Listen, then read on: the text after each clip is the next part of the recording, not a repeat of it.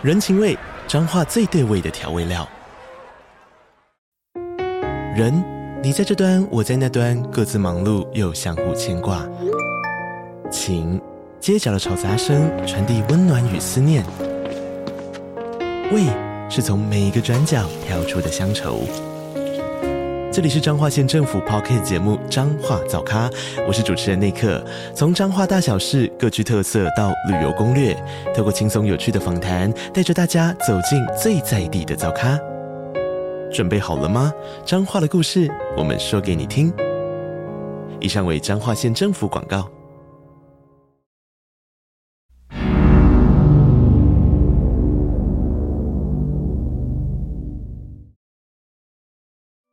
嗨，大家好，我是飞马。黑色猫叫声现在于 First Story 以及 Spotify 等平台上开启了会员赞助喽，感谢听众们的支持与鼓励。之后将会带给大家更多精彩的故事。加入会员除了能给予大大的支持外，每周更有会员专属故事以及故事后的唱名感谢哦。心动不如马上行动。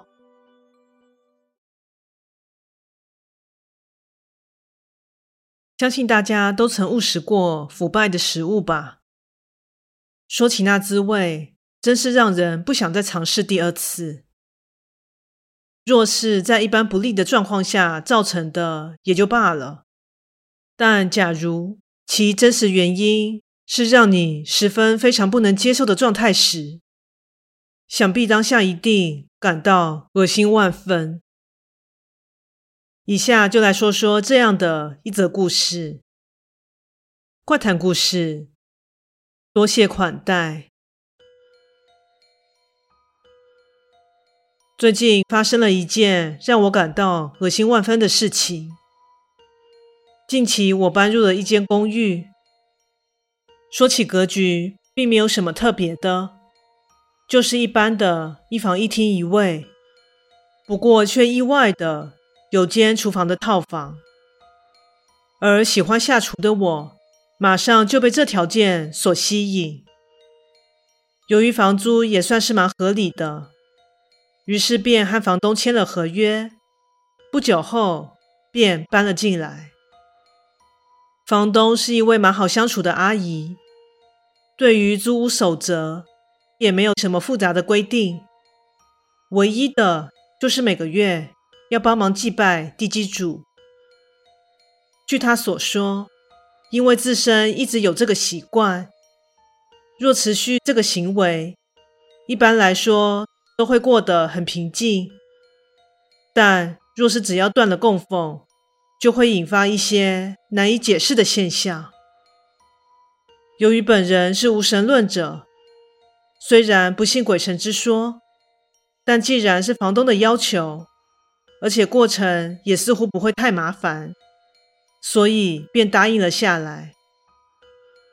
不过据我所知，拜地基主的时间通常是每逢节日或是特殊状况，基本上是没听过每个月都要祭拜的。不过每月月初，房东都会帮我准备好水果，让我免于费心准备贡品。这点真的是让我省事很多，所以也就没打算多问什么。在住了一段时间后，我也会开始在祭拜的贡品中加入一些自己煮的料理，心里想着，若讨好这里的地基主的话，对本身也会有些庇佑吧。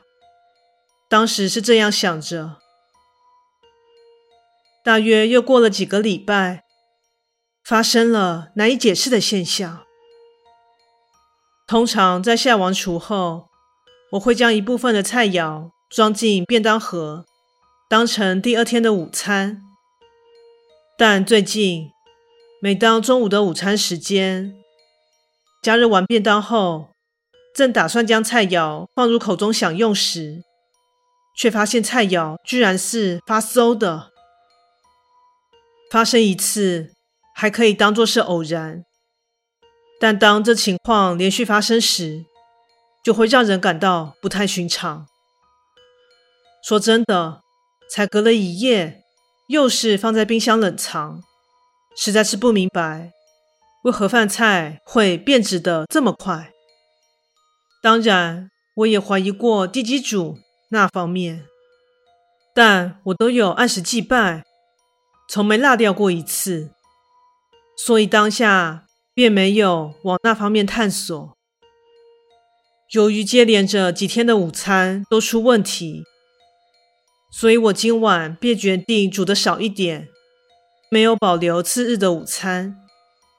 想说最近公司附近也刚好开了些新的餐厅与小吃店，出去尝尝鲜也是不错的。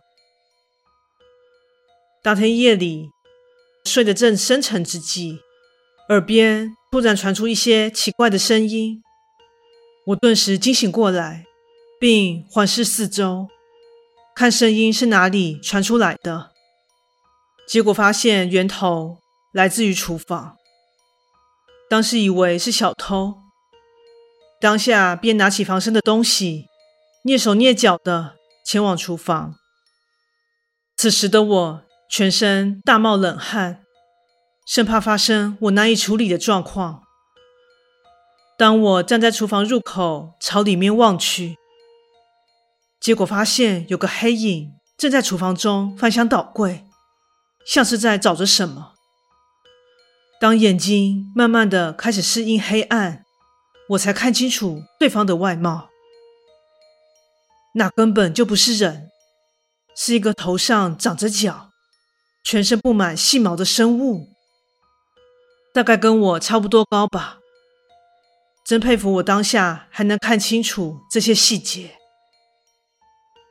之后，我似乎就因为看到过于冲击的东西而晕了过去。当我再次醒来时，发现竟然躺在床上，且闹铃正大响着。我摸着头从床上坐起，便不禁怀疑：昨天难道只是做了一场噩梦吗？由于我都是在家用过简单的早餐才去上班的。但一想起昨天看到的景象，就让我对前往厨房有些抗拒。不过，却又抱着一丝原来都是梦境的期望下，鼓起勇气走向了厨房。我怯生生的环顾这个空间，并没有发现什么异常，一切皆一如往昔。当我松了口气，走向琉璃台时，发现上面放着一张纸条，我好奇且毫无头绪的拿起来查看，上面写着：“多谢平时的供应，你的饭菜真是让我念念不忘，所以忍不住多吃的些。但我昨天没有发现那些好吃的食物，你是不是忘了准备了？”